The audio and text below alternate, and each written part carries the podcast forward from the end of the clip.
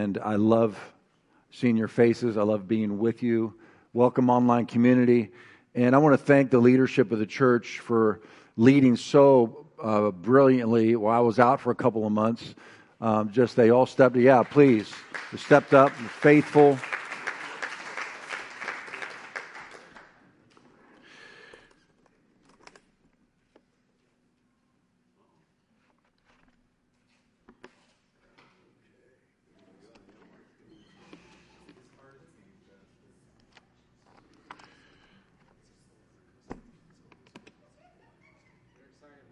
Playing poker in church.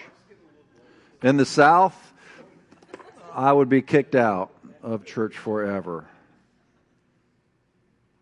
What is this called? All in. How many of you ever played poker? All right, you can be honest. Come on, no lying in church. That is all in. I'm all in, holding nothing back. That is Jesus' call to anyone who wants to follow him.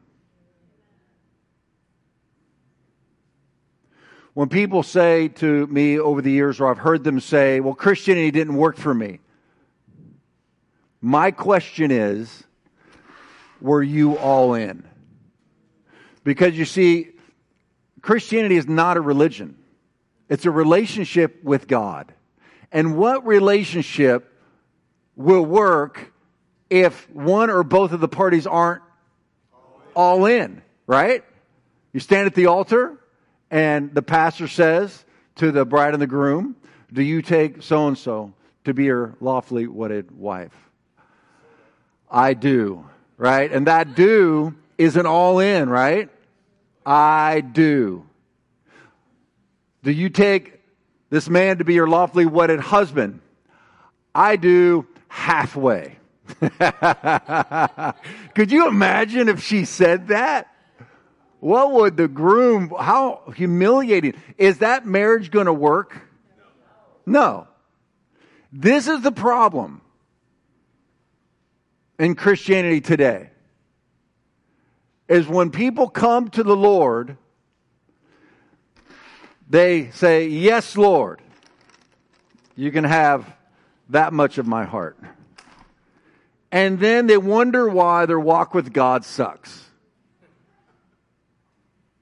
How could any relationship work when you're not all in? Try that at work. You get hired, you're on the interview process. Yes, I do want you to know that I will be there on time sometimes. And I will give you some of my effort. Or try that on a sports team, right? Yeah, well, I'm not going to, throw every pitch with 100% effort. I got to reserve a little bit. Or how about in the military? When we are not all in, what happens? We've seen historically when our government sends our men and women into battle without a winning plan or an intention of scorched earth. People's lives are at stake. When we are not all in, when you are not all in with God, it just won't work. Because Christianity is not a religion, it's a relationship with the living God. That's why God says this. In the book of Jeremiah, we all know the first part of this verse. We have it on a magnet in our refrigerator, right? We have a bumper sticker. We have it wherever we might have it. And it says this, for I know the plans I have for you, says the Lord. They are plans for good and not for disaster, to give you a future and a hope. He wouldn't have to tell us that if we didn't have questions. He has to assure us of who he is and what his heart is toward us. This is him saying to us, I do. In those days when you pray, what days? When you are in trouble, if you know this story. I will listen. Everybody read this last phrase with me because this is not on the magnet on our refrigerator. Say it out loud. If you look for me wholeheartedly, you will find me. Jesus says it this way. In Luke 14, he says, large crowds were traveling with Jesus, and he turned and said to them, boy, this is a ministry killer right here. Large crowds were following him, and he said to them, now this is when you want to measure your message brilliantly, wisely, because you don't want to lose followers. In the political arena, they have speech writers. I mean, Jesus would say things that would were you trying to destroy your ministry? Like the time that Jesus had thousands following him. And the religious leaders, the Pharisees, were so angry because all the people were following Jesus. And he turns around one day, and of course, you know, Peter, he's probably wanting to make, you know, 4-color posters, put them up all over Jerusalem and the Decapolis, you know, and make sure he has the right sound bites out there and make sure Jesus is looking on fleek, right? I mean, you want to make sure we got to get it, right? And so Jesus turns around and says, well, basically, he preached a message on cannibalism. If you don't eat my flesh and drink my blood, you cannot be part of me. And everybody started saying, what? What did he just say? I don't understand what he just said. And they're like, dude, whatever. And they all turned and walked away. The whole congregation, his entire church walked away. That was it. And Jesus turns around to the last 12 pathetic people that were still with him and says, do you guys want to go too? Isn't that amazing how Jesus was so centered, so settled, so sure of who he was and what he was called to do, so unmoved by people's movements, that instead of begging the last 12, please don't leave me, I won't have a ministry left, he says, you guys want to go too?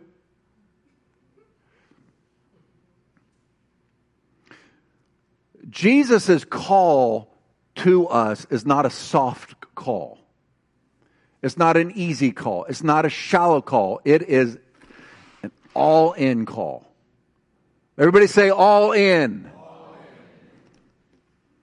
Why? Why? Why would Jesus say this? Large crowds were traveling with Jesus, and he turned and said to them, if anyone comes to me but loves his father, his mother, his wife, his children, his brothers or sisters, or even his own or her own life more than me, cannot be my follower. Jeez. Wow, are you insecure? I mean, what is it that about you that would require such loyalty, such dedication? Whoever's not willing to carry his cross and follow me cannot be my followers. Why is he saying that? Why is he being so demanding? Talk to me. Why? You cannot serve two masters. Who would the other master be? The enemy? Who else? Yourself. Or anyone else. You went there, I did not. This poor fool in the back says your wife. No. Yeah, I don't know. I'm not sure. Okay. Whoever or whatever would be calling you and drawing you away from Jesus, if you are not all in, you will not be able to. That's why he says you cannot be my disciple. Not that I don't want you to be my disciple. You won't make it. The world, sin, and Satan will be too strong for you to resist if you are not all in. This is a spiritual battle that we are in.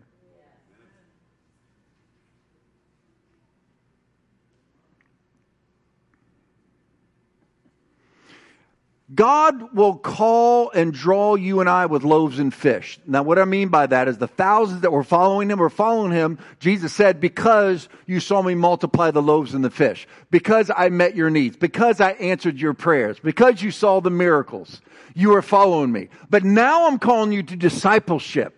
Now I'm calling you to be all in. Eat my flesh and drink my blood, or you cannot follow me. And they were like, Well, see, that's where the problem comes in. Jesus will call us and draw us with loaves and fish. He'll answer your prayers. He'll do miracles. You'll get a prophecy. You'll get a zap. You'll have an encounter. Like, woo! Woo! Mufasa. Wow, man, right? But then he will call you across the line from him being your Savior to him being your Lord. And if you don't cross that line, he can't lead you if you're leading you. He can't lead you if somebody else is leading you or something else is leading you. He can't lead you. So at one point in your walk with Jesus, you have got to move from calling him Savior only to you are my King, you are my Lord, I am all in. When that happens, when you draw that line in the sand and you cross over, whoo, talk about the freedom. It's not bondage. No. But I'll lose my life. Yes, you will. But then you will gain true life, not to mention eternal life. And Jesus said this. He said, if you try to hang on to your life, your friendships, your reputation, your 5-year plan, you're going to lose it. It's all going to fall apart anyway. And in the end, you're going to lose your eternal soul. And he says, but if you'll lose it for my sake and the gospel, you'll truly find life, eternal life, the life of walking with my Father. And in eternity, you will have eternal life. Then he says this, what is it if you gain the whole world? What if you actually are successful in the world's eyes, but lose your own soul? And he says, What value can you put on your soul? I remember one time I was young, 20-something, and I was in the gym and, getting ripped and because, I want to be all that in a bag of chips when she comes along, right? And so I was driving home from the gym, and the Lord spoke to my heart and says, I don't want you to go to the gym anymore. I was like, what?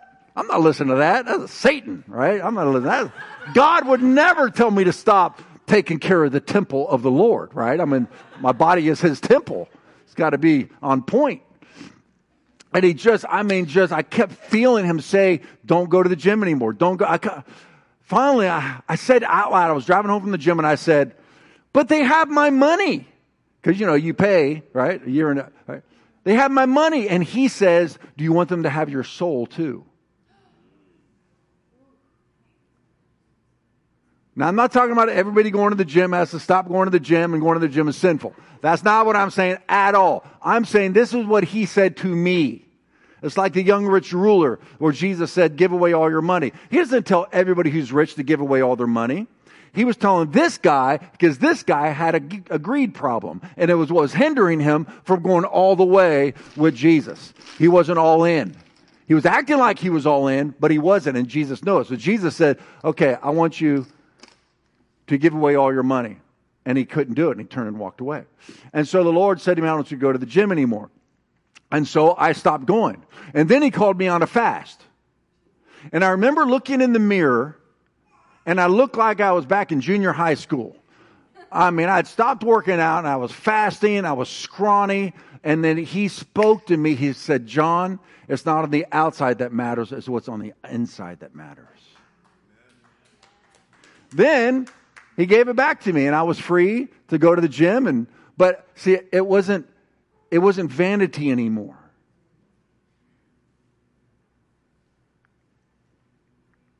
When you are all in and you obey the Lord because He's Lord of your life, no matter what He calls you to do or not to do. When you are there in that place, Lord, whatever.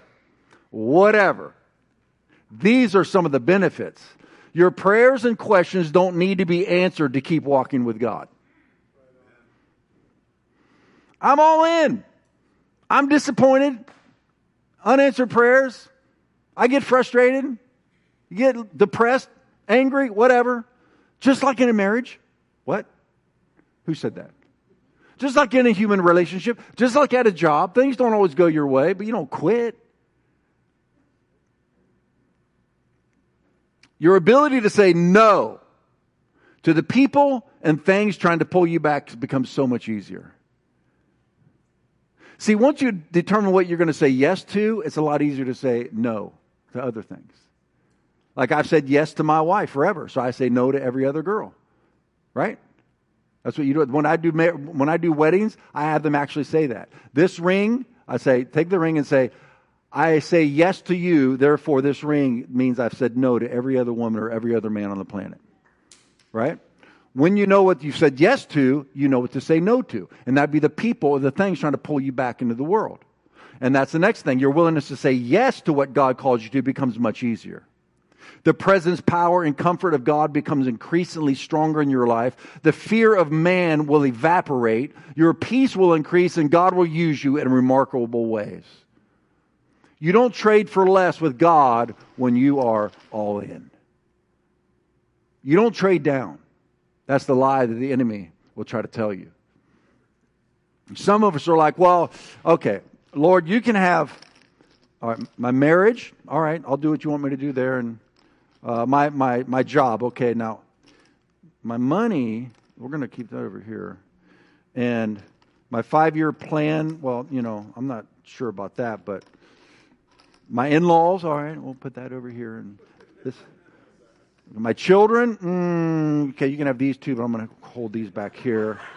All right, and that's what we do. And we divide up our heart, don't we? Huh? Okay, do I have any honest Christ followers in here today? Online, anybody? Yeah, that's what we do. This is why we live frustrated lives. This is why, it's just all in. Everybody say all in. That's the key to freedom with God. D.L. Moody. D.L. Moody was one of the greatest revivalists in the history of the world. I love this quote. It says, Moses spent 40 years thinking he was somebody, 40 years learning he was a nobody, and 40 years discovering what God can do with a nobody.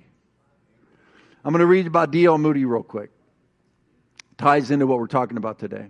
He was born in 1837 into a poverty-stricken remote farm in rural Massachusetts to a devout mother and an alcoholic father.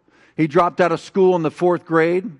But after God changed his life, he inspired students at Cambridge University in England, founded the internationally known school and church, and became famous for conquering whole cities for Christ. As a young man, he was in love with money. He came to Chicago with the intention of becoming a wealthy businessman, but he was led to faith in Christ by a faithful Sunday school teacher, Edward Kimball, when he was 17 years old, ended up changing his priorities to live in an austere condition so that more money could go for the spread of the gospel. He began a Sunday school in the poorest, most crime-ridden area in the city. In that needy environment, he discovered that leading children to faith in Christ was more rewarding than making money. He once preferred to teach only children because he was uncomfortable with adults due to his lack of education, but ended up being one of the most persuasive orators of his day. He was one of the most unlikely candidates that God would use so mightily. Moody held great crusades and passionately preached the gospel. Newspaper writers were puzzled as to why this man, whose bad grammar reflected his 4th grade education, could fill great halls with tens of thousands of people night after night. Nevertheless, the front pages of their morning newspapers often carried his sermons delivered the night before. Isn't that something? That's revival, isn't it? When the secular newspapers are carrying his sermons, what was the catalyst? Well, listen. What was the catalyst to Moody's passion and purpose? While he was in England, he heard an evangelist, Henry Varley, say this. The world has yet to see what God can do through a person who is totally yielded to Him. And in that moment, Moody said, by the grace of God, I will be that person. It was a sermon he heard preached of all in. The earth is yet to see what God can do with a person that's totally yielded to Him. And Moody, with fourth grade education, said, I will be that person. Oh, isn't that beautiful? I remember one time I was preaching a message like this about total submission to Christ to our congregation. And I said, let's all stand at the end of the message. I'll give you that opportunity again at the end of this message. And everybody stood, and I said, if you're ready and willing, completely yield to the lordship of Christ in your life. And there was a man who was my next door neighbor. He had been in our church for a while, and he had pain in his right shoulder for like 20 years. Tried everything, steroid shots, medications, therapy, everything. Wouldn't go away. He was standing there, and he said, he told me later, I completely yielded my life to Christ. See, he's a church-going person, a Christian, reading the Bible. But, see, we have little parts of our hearts that just have not been yet yielded to Him, don't we? We're still that war, that will, you know, my will, not yours be done. Oh, no, but it's your will, not mine be done. Right? And as he yielded totally, somebody tapped him on the shoulder, and he turned around to see who wanted to get through the aisle, but there was nobody there. But his shoulder was completely healed. Yeah. Woo! You see, a lot of times our struggle with God is because we are not yet all in. We're expecting all in from Him, but we're not all in with Him.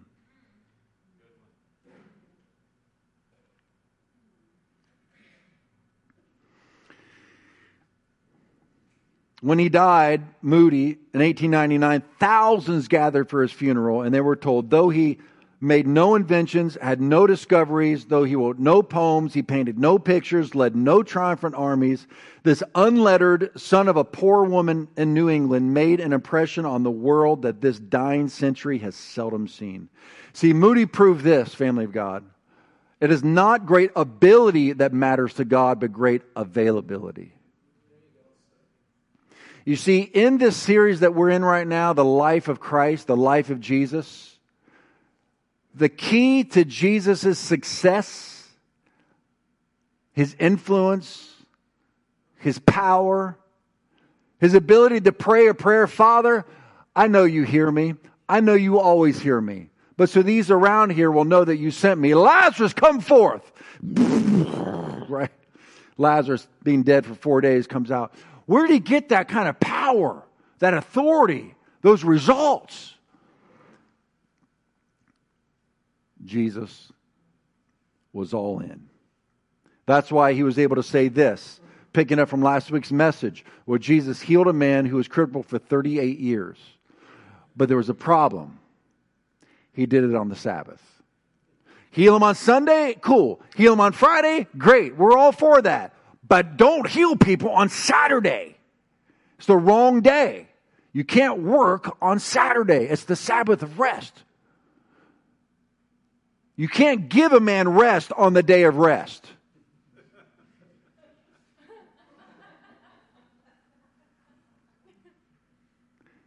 We talked about that last week, how legalism completely distorts your understanding, distorts your perception and understanding of the rules that God has given to us for healthy living. The Sabbath was a rule for rest for the human race. And they could not see rest when it was right in front of their face because they were all about the rules rather than the heart behind the rules. That's what legalism does. So Jesus says this, for this reason, we're going to pick up from where we left off last week. The Jews persecuted Jesus and sought to kill him because he had done these things on the Sabbath. But Jesus answered them, my Father has been working. He used the word work. That was the very thing that they wanted to kill him for, was he was working on the Sabbath. But you see, he had the heart of God. Therefore, God's definition of work and the religious mind's definition of work were not the same thing. See, this is what happens. We taught about this last week. This is what happens when we live out of the tree of the knowledge of good and evil rather than the tree of life. The knowledge of the good and evil is you know all the rules. The knowledge of life explains the rules to you. You see, so they had the law of God, but they didn't have the heart of God. So they couldn't apply the law properly because the law is supposed to bring life, not death. The law is supposed to bring encouragement, not condemnation. But if you don't have the heart of God, every time I preach, I'll have my notes done, I'll have my outline done, I'll have my illustrations done. I get on my knees and I say, God, give me your heart for your people. Because one man or woman could preach the same message as another man or woman. And it can be as hard of a message, confrontational, solid truth as can possibly be. If you preach that without the heart of God, it brings death and condemnation. You preach the exact same words, exact same scriptures with the heart of God, it might bring conviction, but that leads to life and liberty and deliverance and freedom and worship. What's the difference? Well, it's the difference between Jesus and the Pharisees. It's the difference between interpreting what the Sabbath is really all about. Jesus says, my Father has been working until now, and I've been working. Therefore, the Jews sought to kill him all the more, because he not only broke the Sabbath, but he also said the Father. God was his Father, making himself equal with God.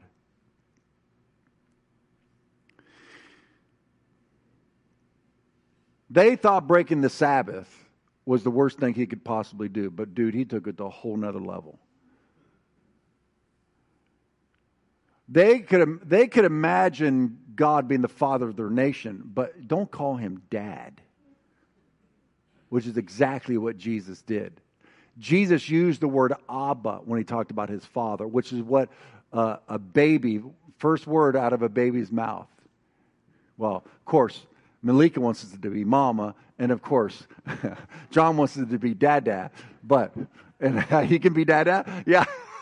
And he can change his diapers. And you got it. Yeah. Say dad. Jesus used that Aramaic word, Abba. They were furious that Jesus could assume that he could have such an intimate relationship with the Father. But you see, it was that word Father was the first word out of his mouth when they were persecuting him and they wanted him to answer for his behavior. Jesus said, my Father. Why is this so important? This brings up the most important thing that you will ever have to deal with on this side of heaven. It will affect all your relationships, the way you live your life, the way you perceive God, the way you perceive yourself, the way you perceive others, the way you behave with others. This one thing will determine all of that. And that is your identity. When Jesus said, my Father, everything draws from my Father. All his affirmation, all of his self-worth, his assignment, his origin, his destiny, all comes from the Father. That's why fathers are so important on earth. Fathers, earthly fathers, are supposed to be, to the best of their ability, reflecting their Father in heaven, so that this man's children can relate to the Father in heaven more easily, be able to connect to them easily because the earthly father is reflecting the heavenly father. That's why it's so damaging when the earthly father is abusive or absent. And I know many of you have experienced that. And not every father is perfect, but God is. God's a perfect father.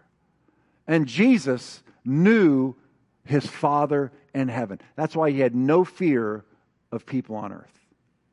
He was not able to be pulled, pushed, manipulated, intimidated, because he got all of his affirmation from his Father.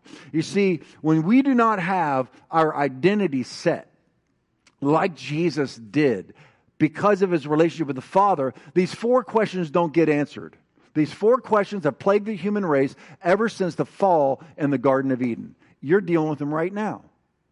Who am I? Where did I come from? why am I here? And where am I going when I die? Those four questions have been tried to be answered by every philosopher that's ever been since the fall in the Garden of Eden. Who am I? Where did I come from? That's why Ancestry.com is so popular. Where did I come from? Who am I? Why am I here? And where am I going when I die? What's this all about? Jesus had all four of those questions answered, and He answered them for us. But when we don't have them answered, here's what we do. Now follow me. We're going to wrap this up in just a couple of minutes. Here's what we do. We get our identity from what we do. That's what we do. When we don't have our identity settled, we get our identity from what we do. Our possessions, our positions, our accomplishments, our bling, our houses, our cars, our reputation, our social status, right? What we do. And then we decide that what we do determines who we are. I am, what is your name? Professor so-and-so. What is your name? Dr. so-and-so. What is your name? Pastor so-and-so. Isn't that strange that we would say our name is our function? Now, I know culturally that works in the corporate world, and there's a show of respect there, but you and I both know we put a little bit too much stock in our titles, don't we? Where's that come from? What's that about? If it's functional, it's one thing. Do you know in the New Testament, the apostles never called themselves the Apostle Paul? Peter never said, introducing the Apostle Paul. Oh, no, Apostle Peter. They never did that. In their own writings, they said, Paul, an apostle. See, my name is Paul. I know who I am. I'm Paul. I am a servant of Christ. My function is an apostle. I remember one day I was sitting at my desk, and I had, when I was on staff at a mega church here in San Diego, and on my desk was my plaque said Pastor John. And I was sitting there one day, and I looked at the plaque on my desk, and this actually happened. The word Pastor and John moved apart from each other. It was like a little mini vision or something. They separated, and the Lord, in that moment, He didn't have to say anything. I realized I had got my identity, had gotten convoluted with my function. That's why we're not huge about titles around here. And I know some people, because you come from a culture where calling a pastor by his title shows respect. When other people don't do it, to you it translates as showing disrespect. I would rather err on the side of not allowing our identities to be enmeshed with our titles, but rather our identities being enmeshed with the fact that we're children of God. Amen. And brothers and sisters in Christ. So our what we do turns into who I am, and that is because we don't know whose I am. Like when we say to a child in second grade, third grade, what do you want to be when you grow up? And what do? We put a function. I want to be an astronaut. I want to be a scientist. I want to be a baseball player. It should be, what do you want to do when you grow up?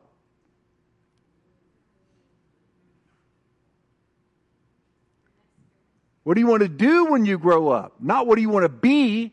You're nothing yet until you do something. That's what that's communicating. What do you want to be when you grow up? And so we struggle our whole lives with our self-worth. Jesus didn't have this problem. Jesus did it this way. Jesus started with, whose I am? My Father. That determines what I am or who I am, the Son of God. That determines what I do. Can I hear an amen? Amen. Come on. And that needs to be our pattern as well. It begins with whose I am, not what I do, whose I am. I'm a child of God. Well, I'm God's, therefore I'm a child of God. And what do you do? Whatever He says. Amen. People can't handle you if you're going to walk like that, because you're going to be obeying God instead of them. Then Jesus answered them, most assuredly I say to you, the Son can do nothing of Himself, but what He sees the Father do, for whatever He does, the Son does in like manner. You see that radical devotion, complete loyalty, full submission? You might say, well, I don't know, man. I don't know if I want to do that. I don't want to be. What's that about? What's that about? What's that about? What's that about? I don't know if I want to be all in. I don't know about this radical devotion. I don't know about this full submission to God. Why?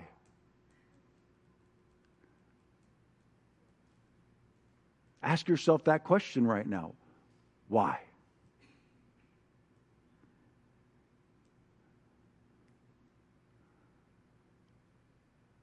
What's going on with that?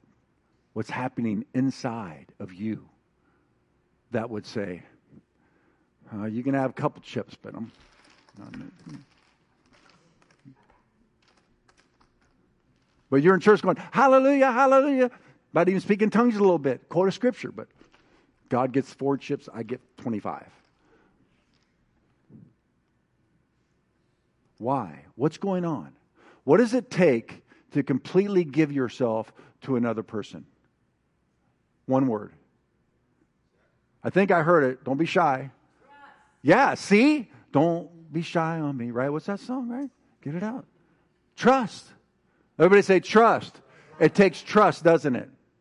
To completely yield yourself to another human being takes trust. What are we trusting?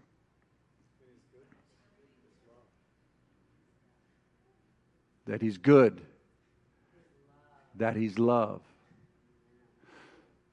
To give yourself fully to another human being, you have to trust that they have your best interest in mind. When you say, I do at the altar, you're trusting that person's not going to cheat on you. Which is why it hurts so bad when they do. I trusted you. Right? Well, let me tell you something. Let me tell you how you and I can know without a shadow of a doubt, 100% trust God. You know why? Because before you were all in, God was all in. He didn't hold back. He didn't send an angel to die for our sins. He didn't just choose some loser that He didn't really care about anyway. He sent His own Son for you. And Jesus was all in for you.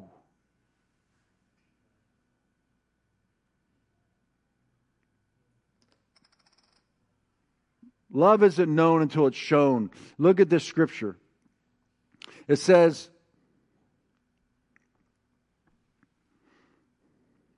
well, no, I'm going to back this up. This is how Jesus was all in. He continues in the verse we were reading in John 5:20, and He says this. Remember what He said, the Son does nothing on His own, but whatever He sees the Father do. You know why? Look at this next verse. What does He say? I'll let you read it. What does He say? What's the first phrase?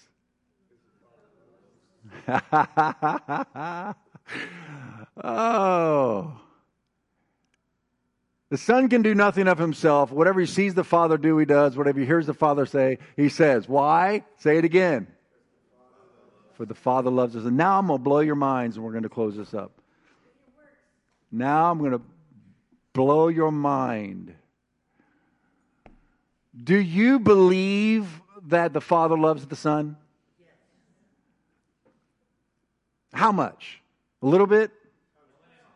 A lot? I mean, really. I mean, how much does the Father God really love His Son? Although, you think, really? You don't think He's holding back any chips on Jesus? He really loves His Son, like, beyond description? I'm telling you, you're going to get blasted right now. You ready for this? Look at this last scripture. Let's go to the next scripture here.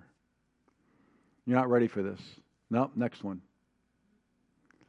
I am in them, Jesus says, and you are in me, speaking to His Father. This is His priestly prayer in John 17. May they experience such perfect unity, the body of Christ, that the world will know that you sent me and that, oh, say it out loud.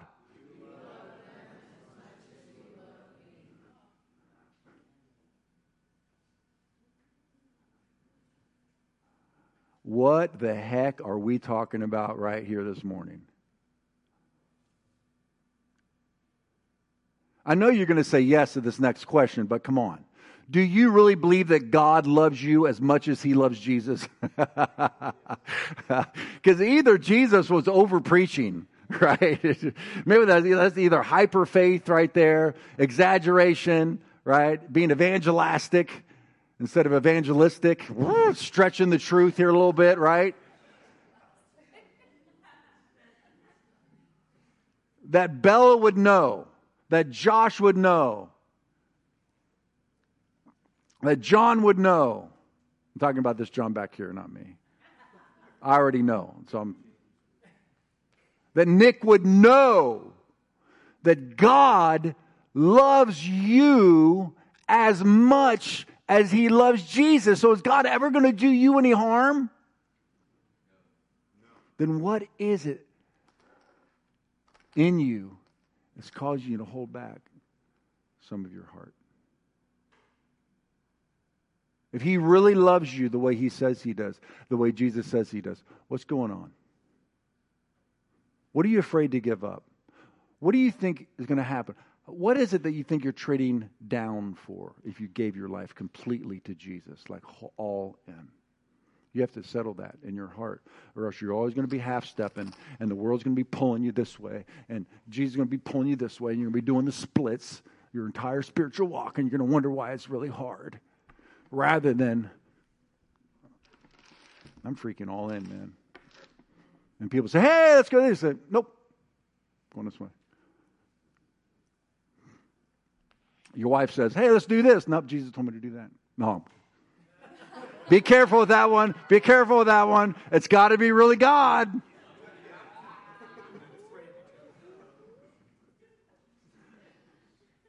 Come on, let's all stand.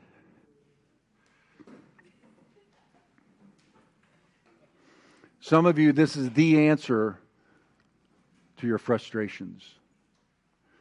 It is the answer to why you aren't satisfied in your walk with God.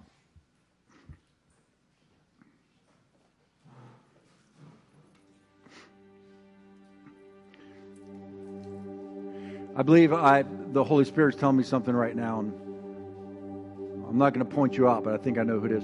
There's something, actually it's someone you want, and God's saying no. And I'm telling you, you got to trust Him. You got to trust Him. You got to trust Him.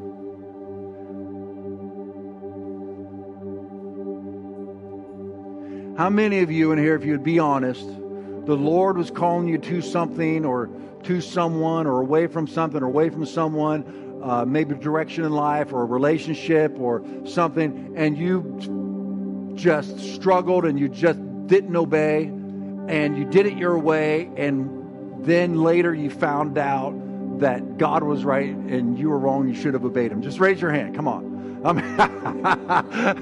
If you're not raising your hand, come on. Right? I mean, that independence is the issue, and it's about trust. This morning, God is calling you to be all in.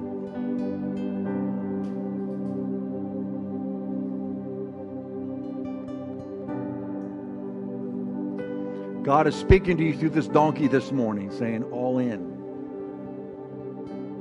All in. Don't be afraid. Whether it's your money, your marriage, your friendships, your calling, your direction, your career, your future, your past, forgiving somebody. No, I won't. I'll give you everything, but not my bitterness. All in, man. You got to give Him your whole heart. And I'm telling you, it'll open up heaven over you. If that's you, just raise your hands to the Lord. We're going to do this all-in moment here.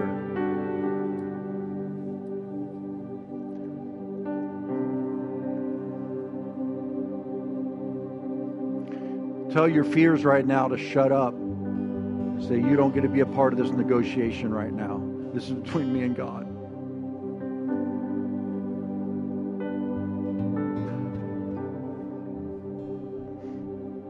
Ask the Lord this courageous question. If you are really wanting to be all in, ask Him this courageous question. What is it that I'm holding back that you want me to give to you? Let the Holy Spirit speak to you.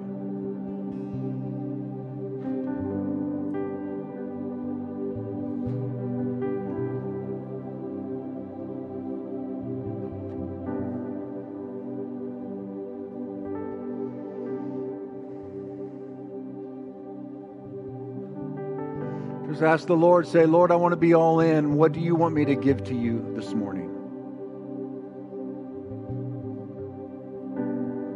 My past, my future, my bitterness, my money, my marriage.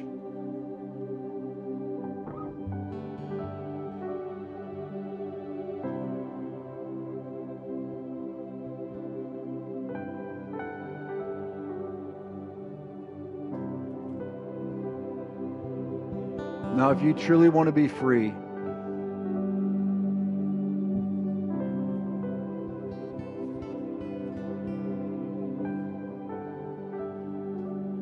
tell God you're all in from this moment forward. It doesn't mean you're going to 1,000 church meetings. We're talking about your heart. It begins with your heart. I do.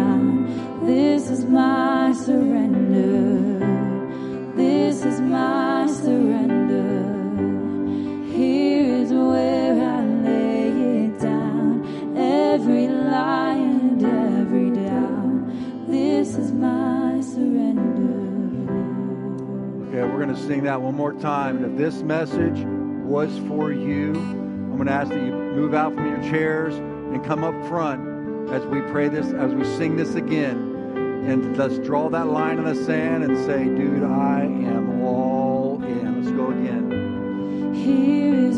This message is for you. Come on up and let's let Jesus be Lord of our lives. Not just Savior, but Lord. Surrender. Here is where I lay it down. Every lie and every doubt. This is my surrender. This is my surrender.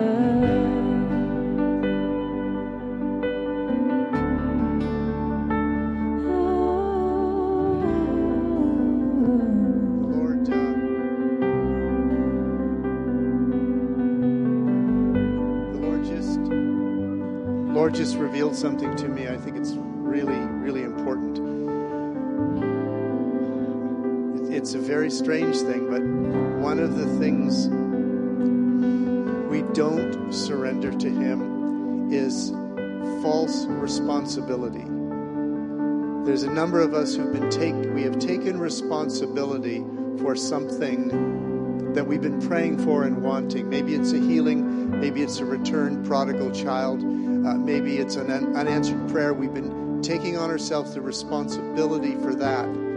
Through our prayers and effort, we can see it happen. And yet it's not a responsibility God has given you. So you're carrying something as a responsibility that you have no ability to complete or do, because it's only something He can do.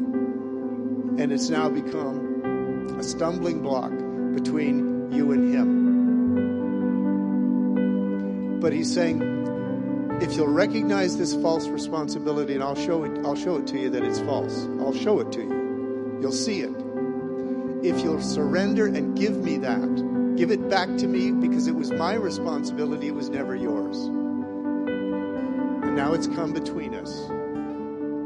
If you'll give it back to me, I'll set you free of that. And now you can surrender completely. So if that's you, just put your hand up wherever you are. I want to pray for you. If that's you, thank you, Father. Thank you, Lord. Thank you. Okay. In the authority of the Lord Jesus Christ, we together say no to the false responsibility that our own sense of the law, our own sense of right behavior, our own sense of what ought to happen. We took it on ourselves and we've been making it our cause, but it isn't from Him, and we give it up right now and we claim, this is a false responsibility. I'm not going to try to do God's job for Him. I give it back to you. Now just give it back to the Lord. Say, this really wasn't mine. I'm giving it back to you. See yourself do that. There's also sin addiction. Give it over to the Lord, man. Jesus can set you free like that. You're not going to trade for less. All in. Whatever it is. Lord, let's sing this. Sing, I will make room. And I will make room for you to do whatever you want to. Do whatever you want to, and I will make room for you to do whatever you want to do whatever you want to. I will make room, I will make room for you, Jesus, to do whatever you want to. Do whatever you want to, oh, and I will make room for you, Jesus,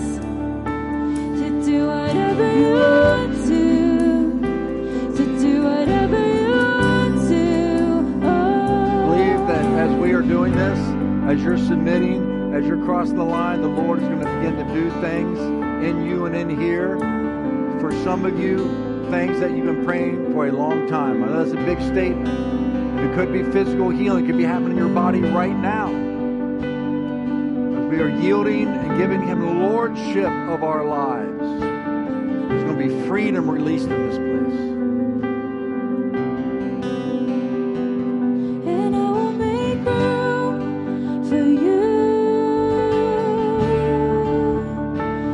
Do whatever you want to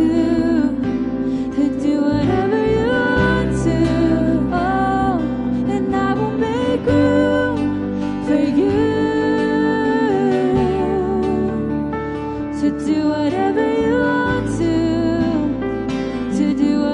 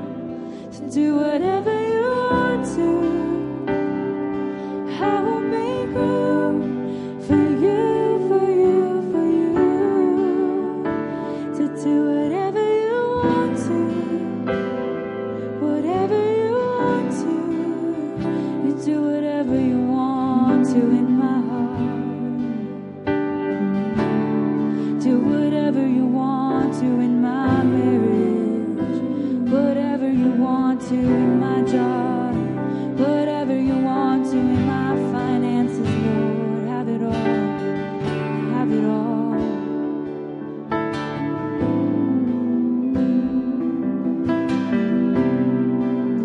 I'm tired of doing it in my own strength. If you've never given your life to Jesus before, now's the time. First thing you'll experience is the burden of your sins roll away, meaning you're going to feel this weight come off of you. And that was the judgment of God that is upon you until it's removed by you accepting what Jesus did for you on the cross. And you'll experience the freedom you've never known before. And if that's you, just pray this prayer. Say, Dear Jesus, I'm inviting you into my life right now. I'm turning my life over to you. And I'm confessing you as my Savior and my Lord. Now, Lord, I pray your peace, your spirit rests upon them as they give their life to your Son. We're going to continue to worship here. If you want to continue to worship, just stay in this room. If you want to come up front and kneel down and give yourself to the Lordship of Jesus Christ, you have the freedom to do that.